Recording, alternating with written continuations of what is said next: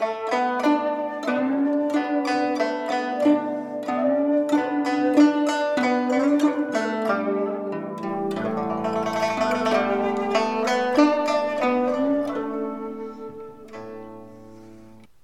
các bạn tiếp tục theo dõi bộ truyện Đại đường nữ pháp y của tác giả Tụ Đường, người đọc Vi Miu. Chương 306: Bình tĩnh. Tính tình của Tống Quốc Công cương ngạnh. Từ sau khi ông bị đẩy ra khỏi Trường An, liền không bao giờ bước vào thành Trường An nửa bước. Lần này là do Tiêu Tụng tự mình đi mời về thời tiết trung tuần tháng 3 đã bắt đầu chuyển nóng. Nhiễm nhân mặc lễ y tầng tầng lớp lớp, nên ngực bắt đầu đổ mồ hôi. Người thời đường rất ít khi kết hôn vào mùa hè. Cũng trách không được tiêu thị vội vã muốn xử lý hôn lễ đến như vậy. Nếu để qua mùa xuân, nhất định phải chờ đến cuối thu, khi đó tiêu tụng đã sắp 28. Nam nhân cổ đại 28 tuổi, lại không vợ không con, không phải chỉ là đáng buồn mà quả thực chính là bi kịch phủ của tiêu tụng cách phủ của tiêu duệ chi rất gần chỉ hơn một khắc là tới tiêu tụng xuống xe ngựa rồi duỗi tay đỡ nhiễm nhang xuống xe. Phó tỳ đã sớm chờ ở đại môn. Nhìn thấy hai người thì nhất loạt hành lễ. Cửu lan cổ phu nhân. Miễn lễ a gia và mẫu thân đâu? Tiêu tụng cùng nhiễm nhan sóng vai. Hắn nắm tay nàng lập tức đi vào phủ.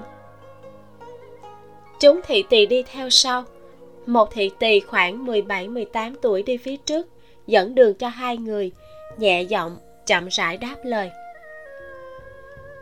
a lan canh năm nhị điểm đã dậy đã cùng phu nhân sớm dùng qua đồ ăn sáng đến hoa viên thưởng hoa một hồi Hiện tại, Đại Lang công chúa cũng vừa dùng cơm xong. Tứ Lan cùng huyện chủ cũng vừa mới tới. Đang bồi A Lan và phu nhân uống trà trong sảnh. Nhưng mà Thái phu nhân chỉ mới thức dậy được một lát, còn đang dùng bữa ạ. À? Những lời này của nàng ta chỉ là đang nói các vị chủ tử đang làm gì trong phủ. Nhưng trong đó lại bao hàm rất nhiều tin tức. Ví dụ như Tống Quốc Công nghe thấy tiếng trống canh đã thức dậy có khả năng là nhớ giờ thượng triều lại nghĩ tới đủ loại chuyện bực bội khi bị đẩy ra khỏi trường an thì tâm tình không tốt nhưng lại đi thưởng hoa, có vẻ cũng không quá tệ. Hơn nữa, cả nhà không ăn cùng nhau. Chuyện này đối với thế gia đại tộc quy củ mạnh mẽ mà nói, thì rất là không bình thường. Có lẽ là ai đã chọc tống quốc công không vui. Mà thái phu nhân cũng nhất định sẽ không ngủ nướng. Có lẽ là vì thấy nhiễm nhan không ở trong phủ, nên miễn cho mọi người cảm thấy những người có liên quan ăn uống no đủ xong rồi chuyện gì cũng không làm. Chỉ ngồi chờ nàng tới, lão phu nhân mới cố ý chậm chạp. Tống quốc công bọn họ chờ tân nương lâu thì tâm sẽ sinh bất mãn, nhưng chờ lão phu nhân thì lại là chuyện đương nhiên. Nhiễm nhân âm thầm phân tích những lời này, trong lòng tức khắc thả lỏng không ít. Mặc kệ người khác có không thích nàng tới cỡ nào cũng được, có chỗ dựa là thái phu nhân này thì mạnh hơn bất cứ thứ gì. Mà tiêu tụng cũng không lừa nàng. Tòa dinh thự này cơ hồ đã biến tướng thành phủ công chúa, cho nên tiêu thị mới không quyết định cử hành hôn lễ cho nhiễm nhan và tiêu tụng ở nhà cũ. Chuyện này có nghĩa là về sau nhiễm nhan không cần mỗi ngày sáng sớm, trời còn chưa sáng mà đã phải bò dậy thỉnh an mẹ chồng cũng không cần sớm chiều ở chung với hai vị tẩu tẩu thân phận tôn quý. Không thể nghi ngờ là vô cùng nhẹ nhàng. Nghĩ đến đây, nhiễm nhân cảm thấy hôm nay cho dù có bị độc cô thị lập quy củ, cũng không có gì phải oán giận. Nhiễm nhân không ngó nghiêng khắp nơi, theo thị tỳ dẫn dắt mà tới ngoài cửa chính sảnh. Thị tỳ thông báo một tiếng a lan, phu nhân, cửu lan và cửu phu nhân tới. Có hai thị tỳ ra đón, vén mành cho tiêu tụng và nhiễm nhang. Nhiễm Nhan đi sau tiêu tụng nửa bước vào trong phòng. Hơi ngước mắt, thì thấy trên chủ tọa là một vị lão giả hơn 60 tuổi, một thân thường phục viên lãnh màu tím sẫm, tinh thần quắc thước, râu tóc hoa râm, chân mày dài rậm, mũi cao thẳng biểu tình bản khắc nghiêm túc. Ngồi bên cạnh ông là một vị phu nhân mặc địch y màu xanh lá, trang dung tinh xảo khéo léo. Hai bên trái phải, mỗi bên một đôi phu thê trung niên. Nam tử đều mặc thường phục, mà nữ tử đều là địch y màu xanh lá. Địch chỉ chim trị, địch y là y phục dành cho mệnh phụ. Mệnh phụ có cấp bậc càng cao hoa văn chim chỉ trên y phục càng nhiều. Địch y bình thường là được ban cho, dệt từ tơ tằm sử dụng trong những buổi triều hội lớn hay hôn lễ. Các nàng lúc này mặc địch y không phải là muốn chứng tỏ thân phận và địa vị của mình với nhiễm nhang mà là thể hiện sự tôn trọng với tân nương. Tỏ vẻ không bởi vì xuất thân của nhiễm nhan không cao mà có tâm khinh mạng hai người đi đến trước chủ tọa, dập đầu với cha mẹ. Vừa mới dập hai cái, thì nghe thị tỳ bẩm báo lão phu nhân tới. Tống quốc công và độc cô thị vững vàng nhận lễ của bọn họ, rồi mới đứng dậy đi nghênh đón lão phu nhân. Lão phu nhân cũng mặc một thân địch y xanh lá. Bà là quốc phu nhân. Hiển nhiên, số lượng hoa văn chim trĩ bên trên rất nhiều. Thoạt nhìn vô cùng trang trọng hoa lệ phi thường. Mẫu thân. Tống quốc công và đọc cô thị thi lễ ngay sau đó mấy tôn tử từng người cũng nắm tay phu nhân của mình hành lễ. Xong xuôi mới quay về chỗ ngồi. Nhiễm nhan bớt chút thời giờ liếc nhìn hai đôi huynh tẩu của tiêu tụng một chút. Tiêu duệ chi hơn 40 tuổi tiêu khải chi trên dưới 38 tiêu duệ chi rất giống tống quốc công. Biểu tình bản khắc mà nghiêm túc. Tiêu khải chi thì có chút phong độ trí thức, nhìn qua thì hiền lành hơn một chút. Thê tử của bọn họ lại hoàn toàn tương phản. Tương thành công chúa thì ôn nhu đoan trang, biểu tình của gia vinh quận chúa thì nghiêm túc hơn. Nhiễm nhân quỳ xuống, chuẩn bị kính trà cho tống quốc công và độc cô thị. Lúc này thiền nương đem hộp đựng khăn gấm mở ra trước mặt độc cô thị. Thái phu nhân tuy là trưởng bối, nhưng độc cô thị là mẹ chồng của a nhan, theo lý thì nên để cho bà nhìn trước. Độc cô thị rủ mắt nhìn thoáng qua, đang chuẩn bị gật đầu, động tác khựng lại, nhìn lại một cái nữa rồi mới gật đầu. Thiền nương liền đem hộp trình lên cho thái phu nhân, mà thái phu nhân thì càng bình tĩnh hơn thần sắc không có chút khác thường nào. Sau khi nhìn qua liền nhàn nhạt nói. Kính trà đi. Ta gần đây có chút mỏi mệt không ngồi lâu được. Để trưởng bối và chị em dâu chồng trong nhà được chứng kiến trinh tiết của tân nương chuyện này ở đường triều cũng không phải là chuyện gì mất mặt. Vốn dĩ cái khăn thấm máu xử nữ này còn phải để cho tương thành công chúa và gia vinh quận chúa nhìn qua. Nhưng lại bị lão thái thái ngăn lại. Thực ra chỉ cần trưởng bối thừa nhận là được. Chị em dâu cũng chỉ là xem náo nhiệt. Đương nhiên cũng không thể yêu cầu xem cho bằng được. Thị tỳ bưng khay đưa đến trước mặt nhiễm nhang nàng bưng chén trà lên. Thân mình hơi nghiêng về hướng tống quốc công. Đôi tay nâng chung trà lên cao quá đỉnh đầu a ông, thỉnh dùng trà. Tống quốc công tuy mắt nhìn thẳng, lại đem nhất cử nhất động của nhiễm nhang từ lúc vào phòng thu hết vào trong mắt. Trầm ổn đoan trang, dù diện mạo mỹ lệ lại không có vẻ mị hoặc, khí độ toàn thân cũng không giống nhà tầm thường, trong lòng cũng khá vừa ý.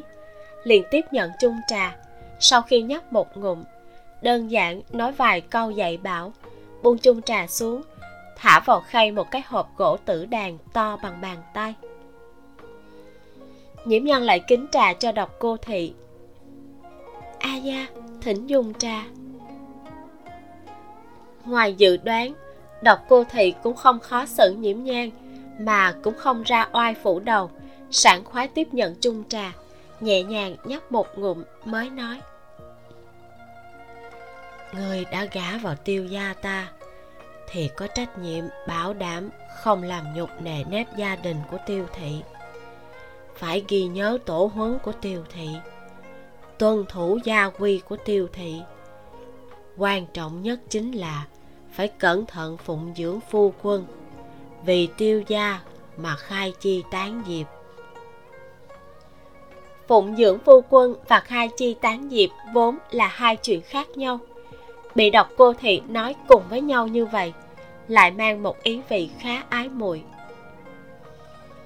Trong lòng của nhiễm nhan cực kỳ quẩn bách, nhưng trên mặt vẫn bình tĩnh, nói, con dâu ghi nhớ lời dạy của a gia. Độc cô thị tiếp tục dặn dò ừ ta và a ông ngươi ngày mai sẽ quay về kỳ châu. Ngươi không cần phụng dưỡng chúng ta thì nhất định phải dành nhiều thời gian ở bên cạnh phu quân của ngươi hơn mới được. Nhiễm nhân cung cung kính kính nói, con dâu chắc chắn đem lời của a gia nói ghi nhớ trong lòng. Đọc cô thầy lúc này mới buông chung trà, thả vào trong khay một cái túi cắm màu đỏ, rồi nói, đi kính trà cho lão phu nhân đi kỳ thật, đọc cô thị hôm nay đã chuẩn bị hai phần lễ gặp mặt. Nếu như nhiễm nhân không hợp với ý của bà, thì tùy tiện qua loa. Nhưng ngoài dự đoán, cô con dâu này lại không hề có bộ dáng kiều kiều thiếp thiếp, kiểu nữ tử giang nam như trong tưởng tượng của bà, mà lại mang một quý khí tự nhiên trong xương cốt.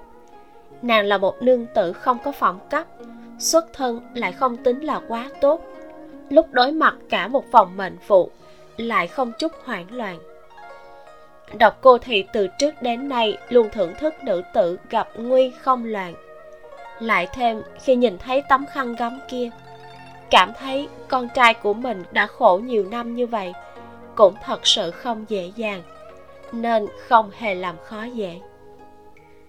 Nhiễm nhân dập đầu với lão phu nhân xong, tiêu tụng mới lần lượt giới thiệu huynh tẩu cho nàng thu hết một vòng lễ rồi chào hỏi sơ qua. Đọc cô thị mới đỡ lão phu nhân dẫn ba tức phụ đi xuống. Ra cửa liền dặn dò tương thành công chúa và giao vinh huyện chủ. Trong phòng các ngươi nếu có thiếp thất thì kêu ra để các nàng nhận biết đích tam phu nhân một chút. Miễn cho đóng cửa lại thì cả chủ tử cũng nhận không ra. Đích tam phu nhân là chỉ riêng trong chi tộc của tống quốc công này. Đọc cô thì nói như vậy là muốn nhấn mạnh điểm khác biệt giữa chính thất và thiếp thất. Tương thành công chúa và gia vinh huyện chủ hơi xấu hổ đáp ứng. Nhiễm nhân nghĩ sơ một chút đã hiểu các nàng xấu hổ vì cái gì. Nàng từng nghe tiêu tùng nói qua, hai huynh trưởng đều chỉ có một chính phu nhân, không có trắc thất cũng không có thiếp thất không biết đọc cô thị là biết rõ còn cố hỏi hay là thật sự không biết. Thái phu nhân bỗng nhiên nói tương thành gia vinh các người và tức phụ của việt chi đi dạo trong phố một chút đi. Hai người đáp ứng liền mời nhiễm nhan đồng hành. Nhiễm nhan tuyệt đối không nói là thích nàng nhìn người luôn rất chuẩn tương thành công chúa tuy mang một bộ dạng hiền thục ôn nhu, nhưng dù gì cũng là công chúa, trong xương cốt đã có sẵn tự phụ và kiêu ngạo. Mà gia vinh huyện chủ địa vị tuy rằng không cao, nhưng nàng ta chính là đích nữ của bình dương công chúa. Bình thường, con gái của công chúa sẽ không có phong hào, nhưng bình dương công chúa có công lớn trong cuộc bình định đại đường. Sau khi chết, còn dùng quân lễ để hạ tán thái tổ đã phong cho con trai của bà là quận công và con gái là huyện chủ. Có một mẫu thân như vậy, ai dám bất kính với nàng ta? Bởi vậy, ngạo cốt của nàng ta cũng tuyệt đối không kém tương thành công chúa. Hơn nữa, tuổi tác và địa vị trên lệch nhau khá lớn, hiển nhiên là một hố sâu ngăn cách không thể vượt qua. Đi với hai vị tẩu tẩu này nhiễm nhân cảm thấy là sẽ không dễ chịu nàng thà rằng đi bồi thái phu nhân trò chuyện. Bên kia, đọc cô thị bồi thái phu nhân đi về hướng hậu viện. Thái phu nhân lặng lặng một câu cũng không nói. Đọc cô thị trong lòng nghĩ rồi lại nghĩ. Cảm thấy thái phu nhân tách mấy tức phụ ra, khẳng định là có chuyện rất quan trọng muốn nói. Cứ chờ như vậy cũng không phải là biện pháp. Bà cũng không hỏi nguyên nhân mà chỉ nói chuyện cái khăn gấm kia. A gia cũng nhìn thấy cái khăn gấm kia rồi. Việc chi sợ là đã nhẫn quá lâu, có chút. Bà dừng một chút, thấy thái phu nhân không có biểu tình gì, liền tiếp tục nói. Chờ sau một tháng nữa, hay là thêm cho hắn vài phòng mỹ thiếp. Một lúc lâu sau, thái phu nhân mới chậm rãi nói tiểu cửu nếu muốn thì đương nhiên sẽ có. Đọc cô thị nghẹn họng trong lòng cảm thấy thái phu nhân nói có đạo lý cũng không phản bác. Thái phu nhân nhàn nhạt nhắc nhở một câu. Thánh chỉ sắc vòng còn chưa xuống. Đọc cô thị cũng rất khôn khéo tức khắc bừng tỉnh đại ngộ. Các bậc mệnh phụ sau hôn kỳ là có thể sắc phong. Mệnh phụ khi xuất giá thì có thể mặc hoa thoa địch y, mà không cần mặc thoa điền lễ y. Cấp bậc cao thấp là dựa theo phẩm cấp của phu quân, mà trong cung lại chậm chạp chưa sắc phong cáo mệnh cho nhiễm nhang. Có phải là có dự báo gì hay không? Đọc cô thì thả nhẹ thanh âm, hỏi. Ý của người là, việc chi có hy vọng lên chức chú thích của editor. Tiêu tụng gọi tiêu vũ là a gia nhan nhan, tương thành công chúa và gia vinh huyền chủ cũng gọi mẹ của tiêu tụng là a gia thực ra, đây là hai chữ gia khác nhau. Ngoài ra, trong bộ truyện có đôi chỗ dùng bà bà để chỉ mẹ chồng. Chương 307 vua đánh nhau tống quốc công. Thái phu nhân trầm mặt một chút mới nói. Thanh y khó dò. Tiểu cửu còn chưa tới ba mươi. Ai biết thanh thượng có thể quyết đoán dùng người trẻ tuổi hay không?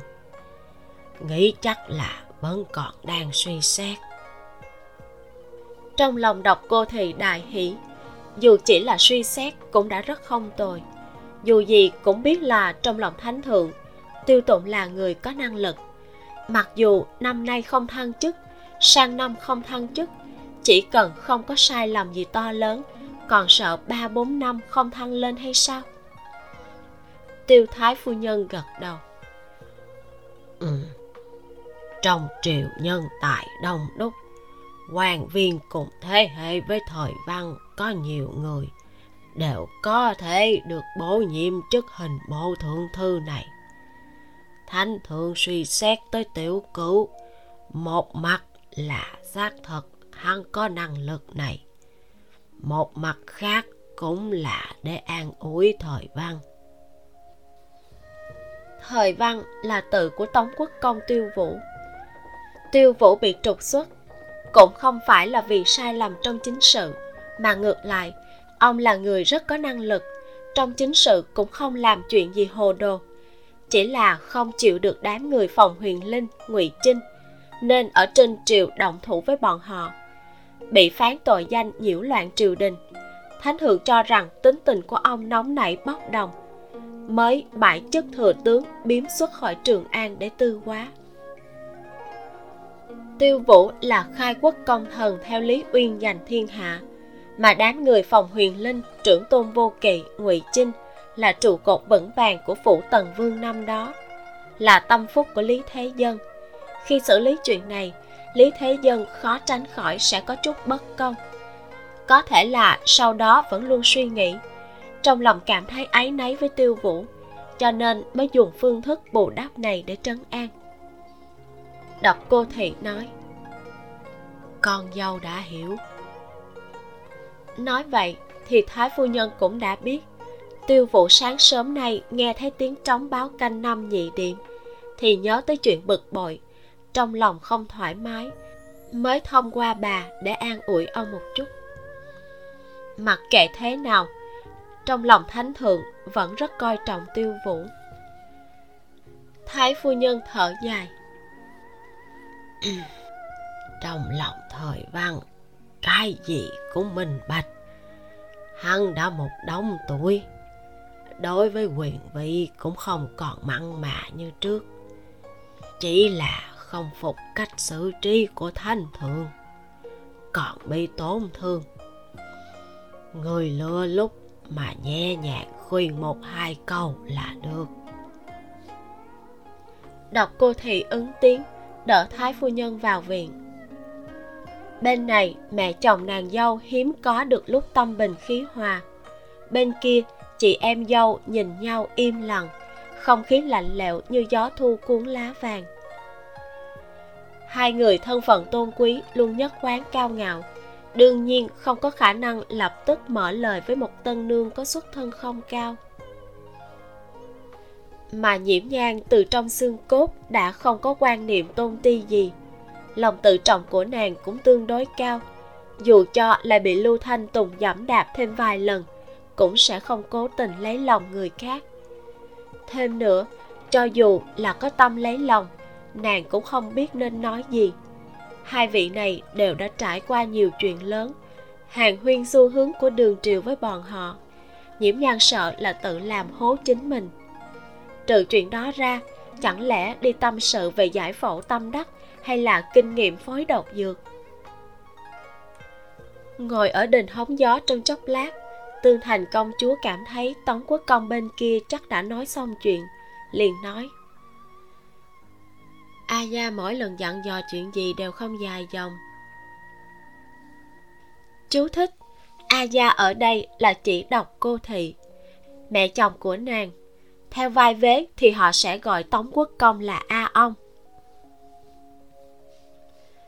Lời mới nói được một nửa thì thấy một thị tỳ chạy tới đứng ở ngoài đình cũng bất chấp hành lễ gấp gáp nói.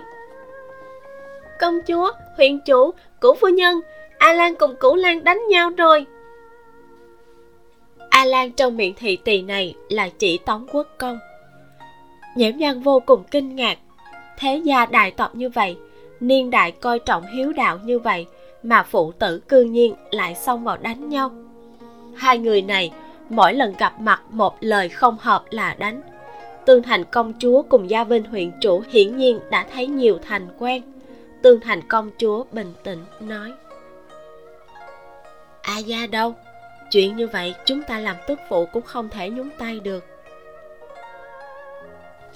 Dứt lời, chuyển qua nhiễm nhang nói, cửu lan chọc a ông sinh khí người có muốn đi qua nhìn một cái không? Đi chứ, sao lại không? Thịnh cảnh ngàn năm khó gặp á. Nhiễm nhân ở chỗ này cũng nhàm chán, liền nói. Một khi đã như vậy, ta theo lý nên đi. Tương thành công chúa nhìn bộ dạng không vội, không hoảng của nhiễm nhang tâm cảm thấy nàng thật ra lại rất có khả năng thấy rõ tình thế, nên cũng khách khí hơn một chút. Thị tỳ lập tức dẫn nhiễm nhan chạy về phía thư phòng qua một cái cổng vòm, liền nghe thấy thanh âm ồn ào ở bên trong. Thị tỳ kia dừng bước, hỏi, cửu phu nhân thật sự muốn đi vào sao? Nhiễm nhân hỏi lại, có cái gì không ổn sao? À ông không muốn để người khác nhìn thấy cảnh này hả? Thị tỳ khó xử lắc đầu, cũng không phải. Người ngoài thấy đương nhiên là không tốt nhưng phu nhân cũng là người của tiêu gia, chỉ sợ là sẽ vô cớ bị thương. Trong lòng của nhiễm nhan cả kinh, hóa ra đây cũng không phải là tiểu đánh tiểu nháo.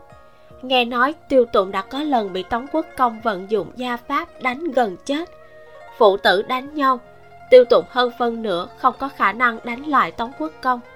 Nên ngoại trừ tự về thì cũng chỉ có thể để cho bị đánh nghĩ tới đây nhiễm nhân lập tức đi vào trong viện. Hương thơm tràn vào mũi, hoa hạnh, hoa đào thấp thoáng. Mơ hồ có thể thấy cảnh mấy nam nhân đang lôi kéo nhau. Nhiễm nhân đến gần vài bước, mới thấy rõ ràng, tiêu duệ chi cùng tiêu khải chi đang kéo tống quốc công. Tiêu khải chi nói,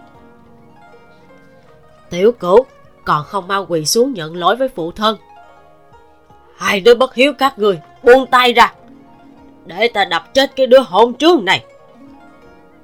Tống quốc công dù sao tuổi cũng đã hơi lớn mệt đến hở hồng học.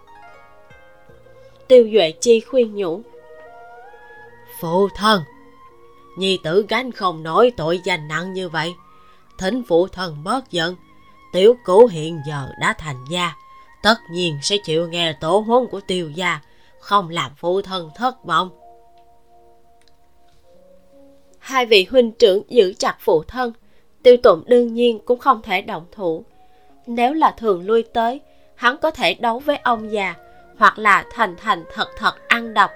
Nhưng hôm nay là lần đầu tiên nhiễm nhân bái kiến ông bà. Hai cái này đều không làm được. Bởi vậy, tiêu duệ chi vừa dứt lời, tiêu tụng đã bước xuống bậc thềm, vén vạt áo lên, quỳ gối trước mặt tống quốc công con sai rồi. Xin phụ thân trách phạt. Hành động này của hắn làm cho tất cả mọi người ở đây sửng sốt. Cả cơn giận của tống quốc công cũng bị sự kinh ngạc thay thế. Từ nhỏ đến lớn, tiêu tụng cho dù có bị đánh bầm dập cũng tuyệt đối không nhận thua. Tuy gần đây trở nên càng ngày càng xảo quyệt, mỗi lần đều có thể đem chuyện nhẹ nhàng đẩy đi, nhưng cũng tuyệt đối chưa từng nói một câu con sai rồi. Đột ngột như vậy tống quốc công lại không biết nên nói gì. Nếu lại tiếp tục cắn lấy không bỏ thì có vẻ như ông quá hẹp hòi. Lặng im một lát mới nói. Thôi ngài khác lại nói. Dứt lời phất tay áo mà đi lập tức hướng nhiễm nhan bên này đi tới. Nhiễm nhan cũng không tránh né nhìn thấy tống quốc công liền nhún người hành lễ. Quy quy củ củ mà gọi một tiếng. A ông. Nhiễm nhan gần sống bất kinh làm cho tống quốc công nhìn nàng thêm vài cái khẽ ừ một tiếng rồi đi qua người nàng. Tiêu tụng kêu. Phu nhân. Bị nhiễm nhân nhìn thấy tình cảnh chật vật như vậy hắn không hề có cảm giác quẩn bách. Ngược lại một tiếng phu nhân còn làm cho nhiễm nhan có chút ngượng ngùng. Nhiễm nhan hành lễ với tiêu duệ chi và tiêu khải chi. Nhìn hai người bọn họ rời đi, mới duỗi tay, cầm tay của hắn, nói. Có chuyện gì không thể nói đàng hoàng sao? Một hai phải chọc cho a ông phát hỏa. Tiêu tụng nghe nàng kêu a ông còn trôi chảy hơn cả kêu phu quân. Không khỏi có chút chua chua, nói ông ấy tính tình quá lớn, ta biết làm sao. Cả người trung dung như phòng tướng, cũng có thể chọc cho ông ấy tức đến động thủ. Bản thân ta cũng đâu bằng phòng tướng. Phòng huyền linh mấy năm gần đây trên chuyện chính sự có thể nói là tầm thường vô vị. Không có chút thành tựu, đem hai chữ trung dung phát huy đến vô cùng nhuần nhuyễn. Một khi hỏi ý kiến của ông ông tất nhiên sẽ nói như thế này cũng đúng, như vậy cũng có đạo lý.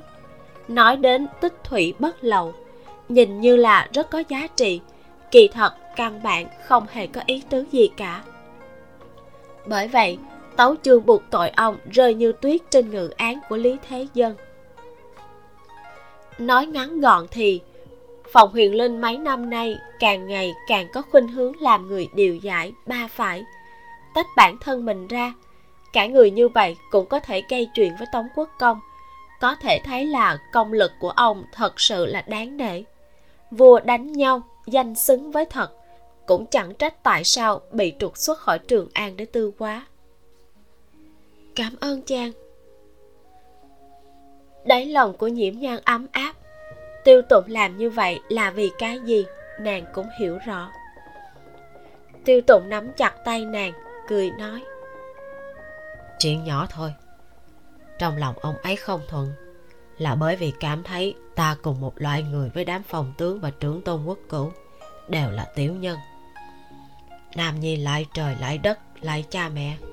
Ông ấy là phụ thân ta vì ông ấy cũng không mất mặt. Tống quốc công là phái dương mưu mà tiêu tụng hiển nhiên là người âm mưu là người âm mưu, dương mưu gì cũng chơi.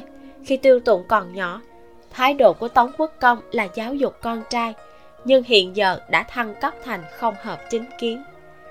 Nhiễm nhân tâm than một tiếng, cái nhà này thật là thích giận dỗi a. À. chương 308 nguyên do. Đủ loại ngạo kiều, đủ loại biệt nữ của một gia đình cán bộ cấp cao nhiễm nhân âm thầm kết luận. Nàng hỏi sao chàng lại trở mặt với a ông? Tay tiêu tụng nắm tay nàng hơi căng thẳng chần chờ một chút mới nói ông ấy muốn ta từ quan trở về lan lăng. Vì sao? Nhiễm nhân kinh ngạc. Thế gia đại tộc là nhờ thanh danh và tôn quý của quan vị lớn bồi đắp mà thành tiêu tụng hiển nhiên là một người rất có tiền đồ về mặt chính trị. Vì sao tống quốc công lại muốn chặt đứt tiền đồ của con trai mình như vậy? Hoa hạnh trong viện đã sắp tàn, cánh hoa trắng rơi đầy đất. Tiêu tụng duỗi tay, nhẹ nhàng vỗ vỗ lên thân cây. Hoa trên cây bay lả tả, rơi như tuyết đầy đầu của hai người. Nhiễm nhân trừng mắt nhìn hắn tiêu tụng cười ha hả nói cái cây này là khi còn nhỏ gia sai ta trồng. Là hạnh cũng là hạnh. Ông ấy nói nếu như không đường đường chính chính làm người chỉ dựa vào âm mưu quỷ kế mà xử thế sẽ không luôn luôn may mắn như vậy. Sớm muộn gì cũng sẽ có ngày bại lộ. Khi đó không chỉ bôi nhọ tiêu thị còn để lại tiếng xấu muôn đời. Chú thích tiêu tụng nói hai chữ hạnh. Đây là hai chữ khác nhau. Chữ hạnh đầu tiên là chỉ hoa hạnh hay là cây hạnh. Chữ thứ hai là chỉ hạnh phúc, hạnh vận. Thật ra, nhiễm nhân đồng ý với quan điểm của tống quốc công. Làm người thì nên lỗi lạc mới đúng. Nhưng ngươi không phạm ta ta không phạm ngươi. Nếu bị bất đắc dĩ, không thể lỗi lạc thì cũng không thể cố thủ. Tống quốc công là do quá cương trực công chính cho nên mới không hòa nhập được ở nội các. Tộc trưởng tiêu thị tuổi tác đã cao họ đã sớm tìm kiếm tân nhiệm tộc trưởng. Tộc lão đã nhất trí đề cử ta tiếp nhận chức vụ. Tiêu tụng nói ra nguyên do tống quốc công muốn hắn từ quan.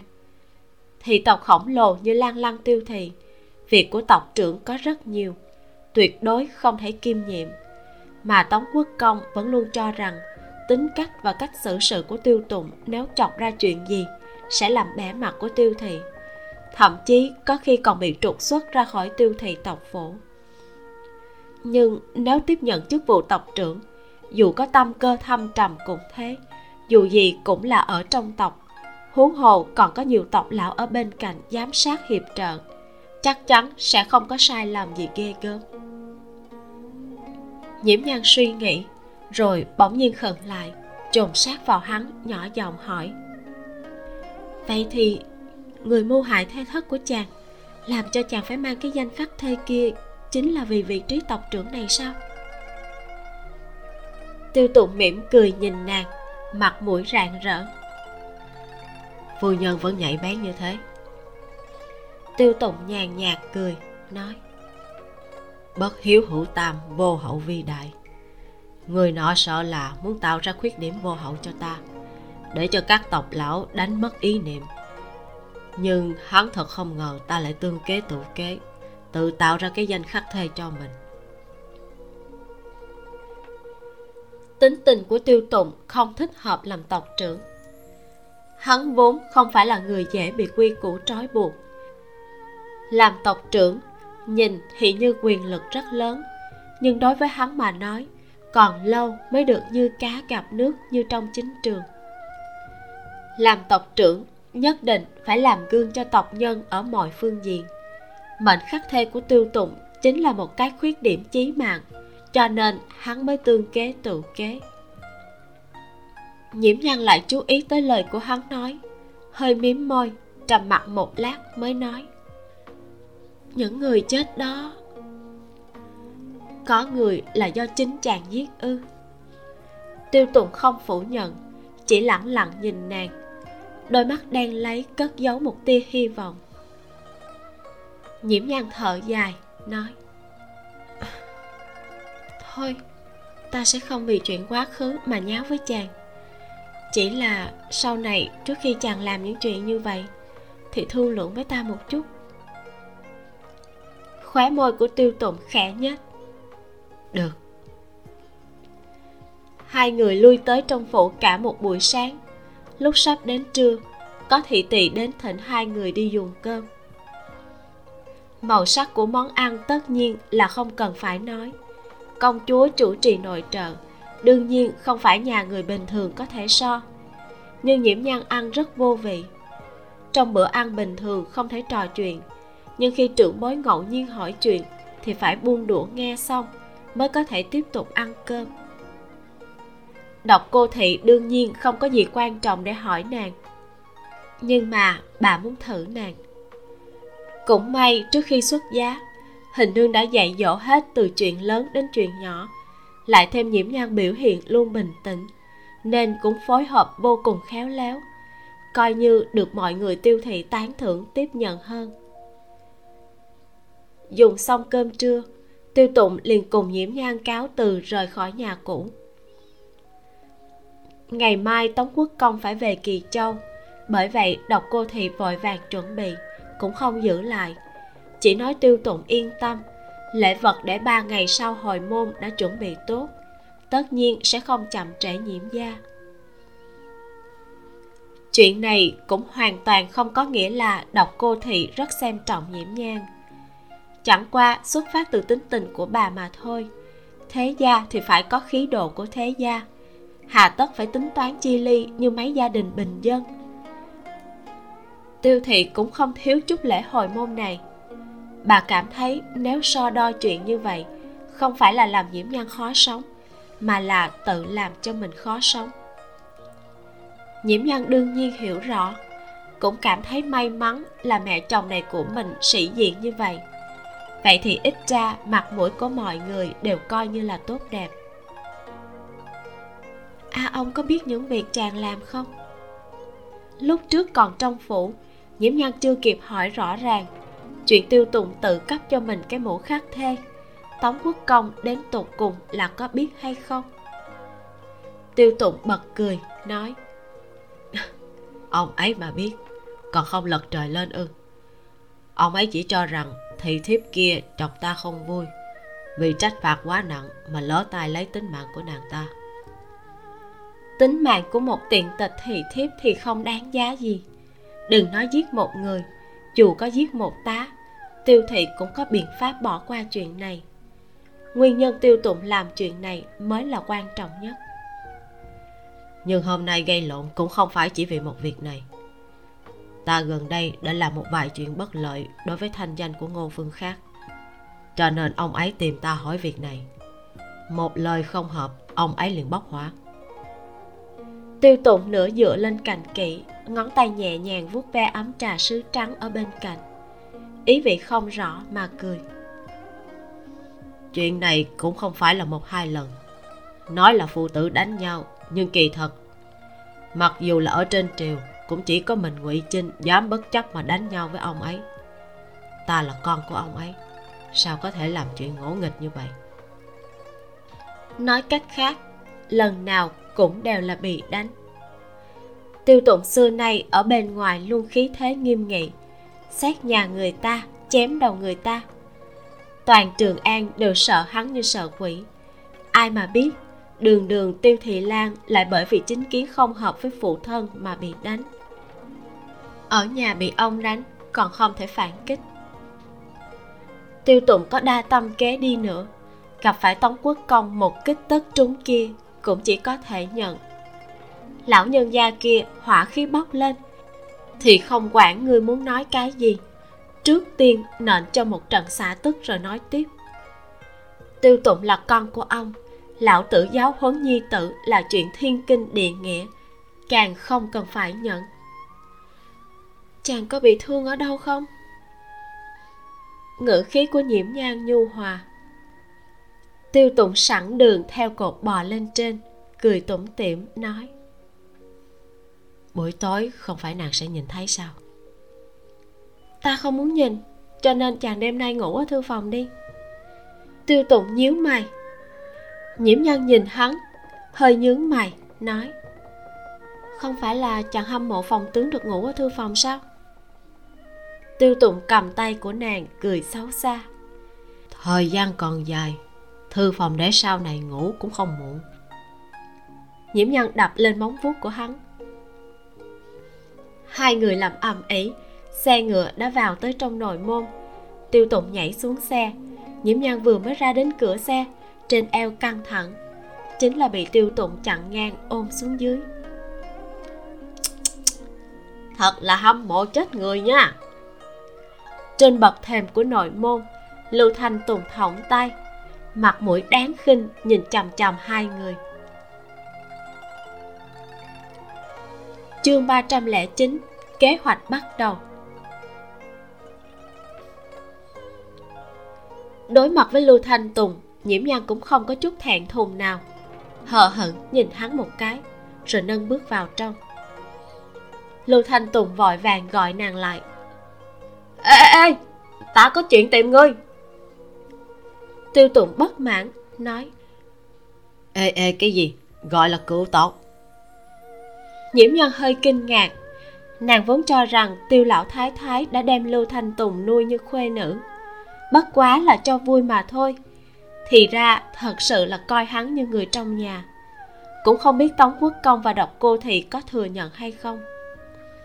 Nhiễm nhân nghĩ thầm cả người không đáng tin cậy như lưu thanh tùng còn có biện pháp đạt được sự tán thành của người của tiêu gia. Nàng nếu mà làm không được, thật sự là quá tổn thương tự tôn. Lưu thanh tùng biết nghe lời phải. Cửu tẩu, ta có chính sự tìm ngươi. Nhiễm nhan dừng chân. Chuyện gì? Lưu thanh tùng cười nịnh nọt với tiêu tùng. cửu lan à ta có thể nói vài câu với cửu tẩu hay không? Tiêu tụng khẽ nhíu mày, liếc nhìn nhiễm nhân một cái, rồi gật đầu, nói. Ta đi thư phòng. Hắn rõ ràng là rất bình tĩnh. Nhiễm nhân lại cảm nhận được là hắn đang bực bội. Chẳng qua là lập tức che giấu. Thê tử cùng huynh đệ nói muốn bàn chuyện bí mật ngay trước mặt hắn. Chuyện này gặp nam nhân khác chỉ sợ đã sớm phát hỏa. Cũng không thể trách hắn bực bội. Qua đình bên kia nói đi. Nhiễm nhan nói rồi nâng bước về hướng đó. Hôm nay, hiển nhiên là lưu thanh tùng cũng không có bao nhiêu hứng thú để đùa giỡn. Lập tức đi theo. Hai người vừa ngồi xuống, lưu thanh tùng đã gấp không chờ nổi, nói. Tấn dương công chúa ba ngày trước đã phát bệnh. Ngươi đang chuẩn bị hôn lễ cho nên ta chưa có nói. Nghe nói lần này nghiêm trọng hơn so với lần trước. Thánh thượng rất là phiền lòng. Đây là thời cơ tốt để chúng ta ra tay. Hắn dừng một chút rồi nói tiếp. Mùa xuân thì dễ sinh bệnh. Hiện giờ đã trung tuần tháng 3 thêm một thời gian nữa chỉ sợ là phải chờ tiếp đó. Cho dù lần này không thể thành công vô mắt của thánh thượng, thì cũng là lúc phải chọn đội rồi là đầu nhập vô lý thái hay là mượn tay của thái tử? Ta nói nè nhiễm nữ sĩ người tốt xấu gì cũng cho ta một câu trả lời a à, để ta còn chuẩn bị tâm lý. Việc này cần phải thương lượng với tiêu tùng. Nhiễm nhân không muốn ở tân hôn ngày thứ hai đã đàm luận chuyện này với hắn. Nhưng những việc như vậy vẫn nên sớm biết ý của hắn thì mới thỏa đáng. Liền nói ngươi về trước đi tối nay ta sai người truyền tin cho ngươi lưu thanh tùng nhướng mày nhìn nàng chằm chằm một lúc lâu mới nghẹn ra một câu. Không mời cơm à? Tan thần không cho ngươi ăn cơm sao? Nhiễm nhan vừa nói vừa đứng dậy vuốt thẳng nếp váy nói. Phu quân nhà ta kiếm tiền không dễ dàng ta phải tiết kiệm một chút. Người muốn cọ cơm không bằng đi tìm a vẫn đó. Nàng ấy không phải là tiểu lô ly biết kiếm tiền sao cả cái này cửu lan cũng nói với ngươi hả? Lưu thanh tùng hoài nghi có phải những chuyện mình từng trải qua, tiêu tụng đều kể cho nhiễm nhan nghe hay không? Lần này thì xong rồi. Chịu một mình hắn đè đầu cũng đã rất bi thảm. Thêm một nhiễm nhan nữa. Lưu thanh tùng thật sự là không dám chờ mong nhiễm nhan sẽ thiền lương. Ừ đúng rồi. Nhiễm nhan đi đến chỗ bậc thềm quay đầu lại, nói. Trong hồi môn của ta có một cửa hiệu mặt tiền trong chợ đông. Ta ta định tìm a vận thương lượng một chút, hợp tác mở một cái y quán. Nàng ấy làm trưởng quầy, ngươi ngồi khám bệnh, ta ra mặt tiền cửa hiệu. Doanh thu thì a vẫn bốn thành, ngươi với ta mỗi người ba thành, ý của ngươi như thế nào? Lưu thanh tùng thật sự là muốn nói một câu. Thật là đại ngốc tỷ á nhưng mà nghĩ lại, bỗng nhiên hiểu ra, mục đích của nhiễm nhân căn bản không phải là ở kiếm tiền, mà là một cái kế hoạch tài bồi. Thân phận của nàng hiện giờ cũng không thể tùy tâm sở dục biện pháp duy nhất là lui ra sau màn, tìm một người đứng ra, năng lực của hai người đều quy về thành một người tạo nên tên tuổi. Như vậy muốn nhờ cậy vị hoàng tử nào cũng có sức thuyết phục hơn. Người ta cũng có thứ để coi trọng. Từ trước đến nay nhiễm nhân là một người thích dùng sự thật để nói chuyện. Nàng cảm thấy cho dù nói nhiều người khác không tin thì vẫn sẽ không tin. Hai bút cùng vẽ a nhiễm nữ sĩ. Lưu thanh tùng cười hắc hắc vốn dĩ, thấy nàng cứ thông thả, còn lo nữ nhân sau khi gả chồng thì không còn tinh thần phấn đấu. Bây giờ mới được ăn một viên thuốc an thần. Đây chỉ là ý tưởng bước đầu của ta thôi. Chờ ta vạch ra một cái phương án kỹ càng tỉ mỉ, rồi chúng ta lại nghiên cứu tiếp. Nếu ngươi có ý tưởng gì hay, thì có thể tới thương lượng. Nhiễm nhân lại bổ sung thêm một câu.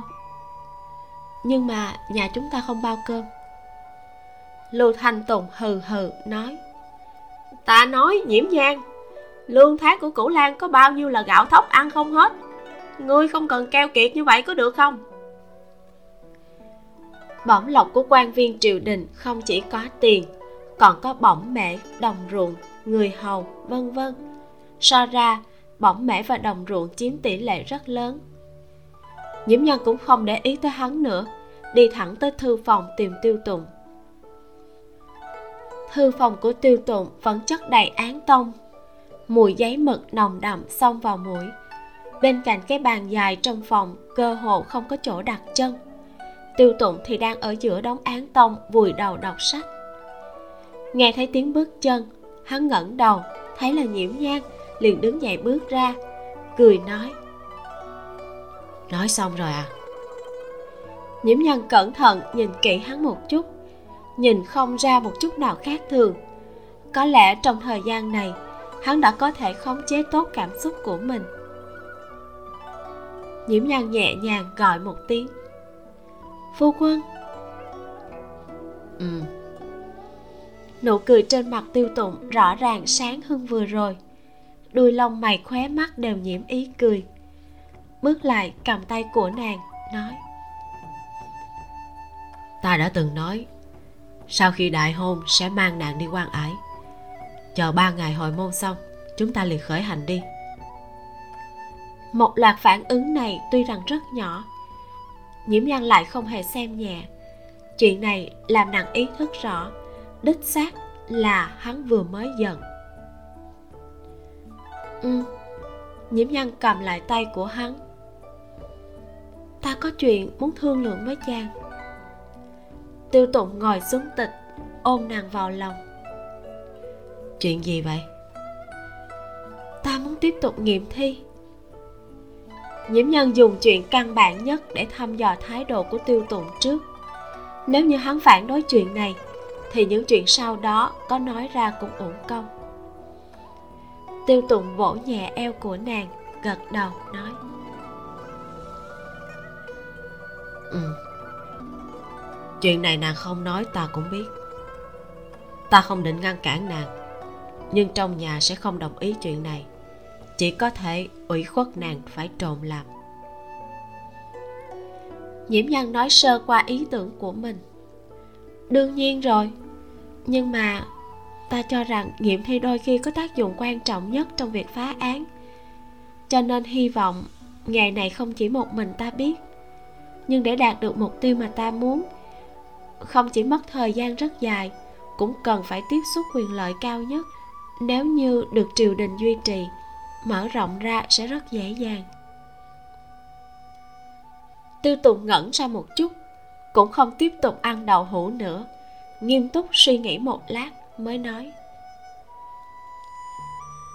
Nên nàng muốn trợ lực từ một vị hoàng tử nào đó. Ừ cho nên ta muốn hỏi ý kiến của chàng một chút ai mới thích hợp. Ngữ khí của nhiễm nhan có vẻ hơi trột dạ. Dù gì, ở đây cũng không phải là đời sau. Nàng muốn phấn đấu như thế nào thì liền phấn đấu như vậy. Ở đây, nàng gả cho tiêu tụng đã chú định là lưng đeo lên rất nhiều trói buộc. Mà tiêu tụng lại là người cổ đại chính cống. Hắn có thể dung túng nàng đến cỡ này đúng là hiếm có. Ngoài dự kiến của nhiễm nhang tiêu tụng lại cho một câu trả lời rất rõ ràng. Thái tử. Hắn thấy nhiễm nhang có một chút kinh ngạc hơi mỉm cười tiếp tục nói. Bất luận như thế nào hắn cũng là trữ quân. Sau lưng lại có trưởng tôn thị duy trì. Hơn nữa mấy năm gần đây thánh thượng đối với hắn càng thêm bất mãn hắn sao có thể không gấp? Lý thái có giả tâm không nhỏ hành sự lại không có khí độ của quân chủ. Tuy rằng cũng từ trưởng tôn hoàng hậu mà ra, nhưng ta đoán trưởng tôn quốc cửu cũng không quá xem trọng hắn. Còn về phần lý khác, ta hy vọng nàng không suy xét đầu nhập vào hắn. Nhiễm nhan cười, nói, mang thu.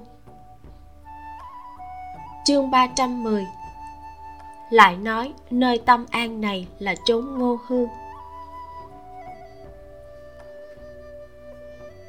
kỳ thật, quyết định của tiêu tụng cũng hợp với ý của nhiễm nhang lý thái thật sự không phải là chỗ dựa tốt. Ngay sau đó, tiêu tụng lại bổ sung một câu. Nàng không cần phải đi tiếp cận thái tử. Ta sẽ nghĩ cách làm cho đông cung biết phu nhân nhà ta y thuật cao siêu nếu hắn có tâm dùng việc này để lấy lòng, tất nhiên sẽ tìm ta hỏi thăm. Từ trong miệng ta có được đáp án khẳng định, ít nhất cũng có sức thuyết phục hơn so với chuyện nàng tự đi tiến cử. Đây là đương nhiên. Nhiễm nhân ở trường an hiện tại cũng đã vô cùng có danh tiếng. Cơ hội là đầu đề cho các loại bát quái trên phố, tỉ như cô sát nữ và quỷ kiến sầu ghép đôi hoàn mỹ mỹ nhân hư vinh nhất trong lịch sử, vì leo lên địa vị cao mà không để ý đến tính mạng. Gia tộc liên hôn, nữ nhân đáng thương bị hy sinh, vân vân các loại, không có gì dính dáng tới y thuật. Với tình hình này, mặc dù đi tìm thái tử để tự tiến cử, đông cung vì thận trọng có thể sẽ không mạo hiểm. Nhưng cũng không phải chuyện gì ta nói đông cung cũng sẽ tin. Tiêu tụng cười hiếp mắt cực kỳ giống một con hồ ly. Đây là nhân tâm. Nàng càng giấu giếm hắn sẽ càng cảm thấy nàng thật sự là tuyệt thế danh y. Chuyện này có quan hệ với không khí ở đường triều. Nghề nghiệp y sinh này ở đường triều cũng không quá vẻ vang. Tuy không có ai khinh thường y sinh nhưng chung quy cũng là công cũng chính là dựa vào tay nghề để ăn cơm, không phải đào nho chính thống. Nhiễm nhân làm tức phụ danh môn, y thuật có cao siêu nữa cũng phải kín đáo một chút. Quan hệ đến thái tử để ta chuẩn bị. Nàng đừng có tiếp xúc với đông cung. Bọn họ tiến cử cũng không nhất định một hai phải đích thân gặp nàng. Hay là thương lượng với nàng. Nàng chỉ cần nhớ rõ hắn có ơn tiến cử rồi tìm một cơ hội hoàn trả là được. Tiêu tụng dặn dò cuối cùng hắn lại nhỏ giọng mà bỏ thêm một câu. Thánh thượng đang lúc tráng niên không cần gấp gáp lựa chọn. Ta không ủng hộ lý thái càng sẽ không ủng hộ lý khác. Nếu thái tử thật sự không nên thân ta cũng đành phải tìm hiền quân khác dù gì đích tử cũng không chỉ có một mình thái tử và ngụy phương thái. Nhiễm nhân giật mình. Quả nhiên, vô pháp ngăn cản bước đi của lịch sử. Trưởng tôn hoàng hậu chỉ có ba con trai. Ngoại trừ hai người tiêu tụng vừa nói, còn có một người, chính là đường cao tông tương lai, lý trị ý của tiêu tụng cũng rất rõ ràng. Nếu nhiễm nhân tiếp xúc quá thường xuyên với đông cung tiêu tụng rất có thể phải bị động mà đứng vào thái tử đảng. Hắn hiện tại còn không muốn lựa chọn, cho nên liền dùng chút thủ đoạn dẫn dụ đông cung chủ động đề cử nhiễm nhang rốt cuộc, chỉ là lấy lòng đông cung có một lần mà thôi, cũng như đề cử nơi đó có cảnh đẹp đồ ăn ngon, cho dù có người ngờ vật ý tứ của tiêu tụng, thì cũng không có chứng cứ nhiễm nhân nghe hắn nói qua như vậy, cũng hiểu những loanh quanh lòng vòng trong đó. Nhưng khi nghĩ đến lập trường của hắn và tống quốc công, lại khẽ nhíu mày. Chàng nhất lên quan hệ với thái tử như vậy, a ông có thể càng tức giận hơn hay không? Tính tình của ta từ nhỏ đã không được ông ấy yêu thích. Sau khi nhập sĩ, xung đột lại càng thêm rõ ràng. Chuyện này không thể tránh khỏi tiêu tụng nói với vẻ vân đạm phong khinh. Xung đột giữa bọn họ không chỉ ở vấn đề ủng hộ ai, mà căn bản là cách làm người xử thế hoàn toàn tương phản. Theo lời của nhiễm nhang chính là nhân sinh quan, giá trị quan bất đồng. Nhiễm Nhan biết, tiêu tụng tuy nói vân đạm phong khinh như vậy, nhưng trên thực tế cũng bất quá là căn cứ vào thái độ bất chấp tất cả bằng không còn có thể như thế nào? Lấy tính cách của tiêu tụng, cúi đầu một hai lần còn được. Hắn không có khả năng vĩnh viễn thỏa hiệp với tống quốc công mà mất đi bản thân. Tống quốc công cũng không có khả năng sẽ nhân nhượng. Không thể tìm một điểm cân bằng sao? Nhiễm nhân lẩm bẩm, quan hệ phụ tử biến thành như vậy, hai người ai cũng đều không dễ chịu. Tiêu tụng biết nàng chỉ là bất đắc dĩ tự hỏi, cũng không tiếp lời. Tiêu tụng là người khéo đưa đẩy. Trên triều đình có thể xử lý tốt quan hệ cùng với đồng liêu. Nên tiến thì tiến, nên lui thì lui. Sao có thể không muốn chung sống hòa bình với phụ thân của mình? Nhưng máu chốt là, tống quốc công lão nhân gia kia, nếu thật sự chịu nhân nhượng nửa bước, cũng không đến mức gây lộn với người ta ở trên triều. Phu nhân Phản lục ở ngoài cửa gọi. Chuyện gì? Nhiễm nhan hất bay cái tay của tiêu tụng ra, ngồi đàng hoàng lại trên tịch xong mới nói. Đi vào nói đi. Vãn lục nghe cả sai vặt trong phủ nói, thư phòng là cấm địa. Bởi vậy, sau khi nghe thấy mệnh lệnh, chần chờ một chút mới nhẹ nhàng đẩy cửa ra, đứng ở ngoài mành chuyện gì? Nói đi nhiễm nhân thấy vãn lục lề mề không chịu nói, dừng một chút, mới nói tiếp. Vào trong này. Vãn lục đẩy mành ra, đôi mắt sưng như hạch đào, làm cho nhiễm nhan nao nao. Phát sinh chuyện gì? Nói đi, không cần kiên dè. Vãn lục lén nhìn tiêu tụng một cái, mới rủ mắt, nói. A lan về tôn châu rồi. Tam lăng nói ông ấy đã cùng trịnh tướng quân thương lượng qua. Ba ngày sau hồi môn thì tạm thời quay về trịnh gia. Đến lúc đó, tam lan sẽ đi qua, có quyền như người ở trong nhà. Tam lan nói đây là kế sách tạm thời. Đã để cho phu quân với lại lan quân chịu ủy khuất. Cũng thỉnh lan quân thứ lỗi. Nhiễm nhân sửng sốt. Cách làm này thật sự làm cho nhiễm nhân khó sống. Nhưng nói thật thì nhiễm văn có đi hay không với nàng không quan trọng. Chỉ sợ tiêu tùng suy nghĩ chợt quay đầu nhìn hắn lại đối diện ngay ánh mắt tràn đầy yêu thương của tiêu tùng. Hắn cầm tay nàng nói không ngại đi đâu cũng không sao cả. Về sau chỗ nào có ta thì ở đó chính là nhà của nàng. Nghe hắn nói những lời này cảm giác vẫn luôn làm khách sống tha hương của nhiễm nhan đã lắng xuống. Trong đầu toát ra một câu không biết đọc ở đâu. Nàng nhớ không rõ toàn bộ, chỉ nhớ rõ phần mô tả được tình cảnh lúc này. Thử hỏi lĩnh nam có được không? Lại nói, nơi tâm an này là chốn ngô hương. Lĩnh nam là một nơi thâm sơn cùng cốc, có phải là chỗ tốt hay không? Trả lời, nơi có thể làm lòng ta an thì chỗ đó chính là quê nhà. Nhiễm nhân không khỏi cầm tay của hắn, nhưng chợt nghĩ đến tiêu gia cũng không phải chỉ có một mình tiêu tụng hơi nhíu mày, nói, nhưng mà a ông a gia, bọn họ mà biết chuyện này sẽ có suy nghĩ gì không?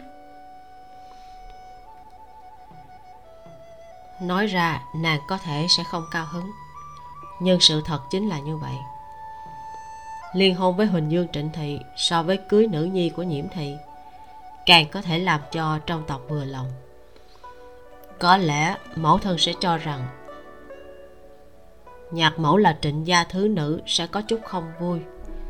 Nhưng cẩn thận tính thì nàng cũng là con của vợ cả, cũng không đến mức khó có thể tiếp thu. Tiêu tùng nói rất nhẹ nhàng, kỳ thật, đọc cô thị đâu chỉ có có chút không cao hứng.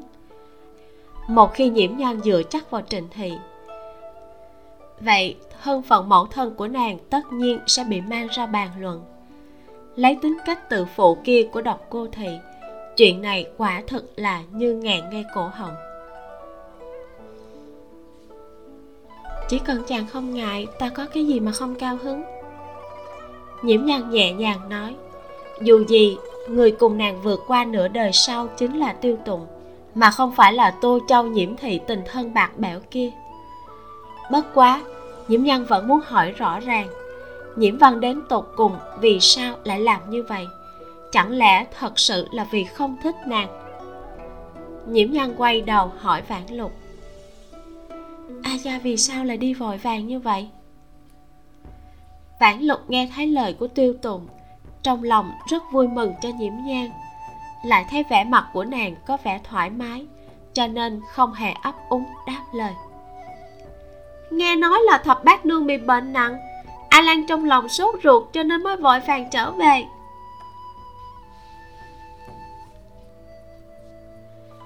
Kết thúc phần 73 chỉ cần một cái liếc mắt là có thể nhìn thấu tất cả.